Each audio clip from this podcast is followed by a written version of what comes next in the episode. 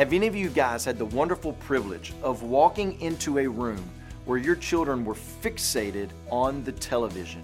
So much so that you, the parent, calling their name in a loud, abrupt tone, did absolutely nothing to take their gaze from the screen.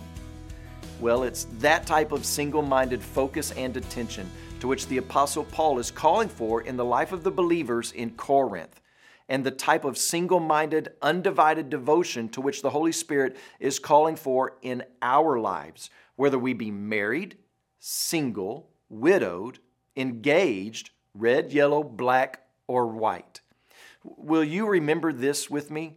That my life, whether married or single, is to be consecrated to Christ. We could easily say that this is the aim of chapter 7, the major concern of Paul in writing this portion of the letter, that our lives be consecrated to Christ. The good folks of Corinth had elevated earthly relationships to an unhealthy place so that they were seemingly encouraging virgins to remain single in order to heighten their spiritual status. It had nothing to do with the honor and glory of Christ, but everything to do with raising the spiritual stock of their own life so that they would be seen as superior over others.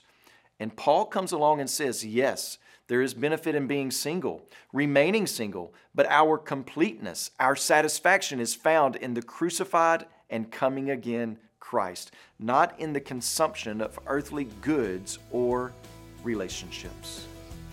When you pray today, please remember Daisuke Okada and his family, our missionaries in Japan. And also remember the Bicolano Sorsogon Life Word broadcast that's heard in the Philippines.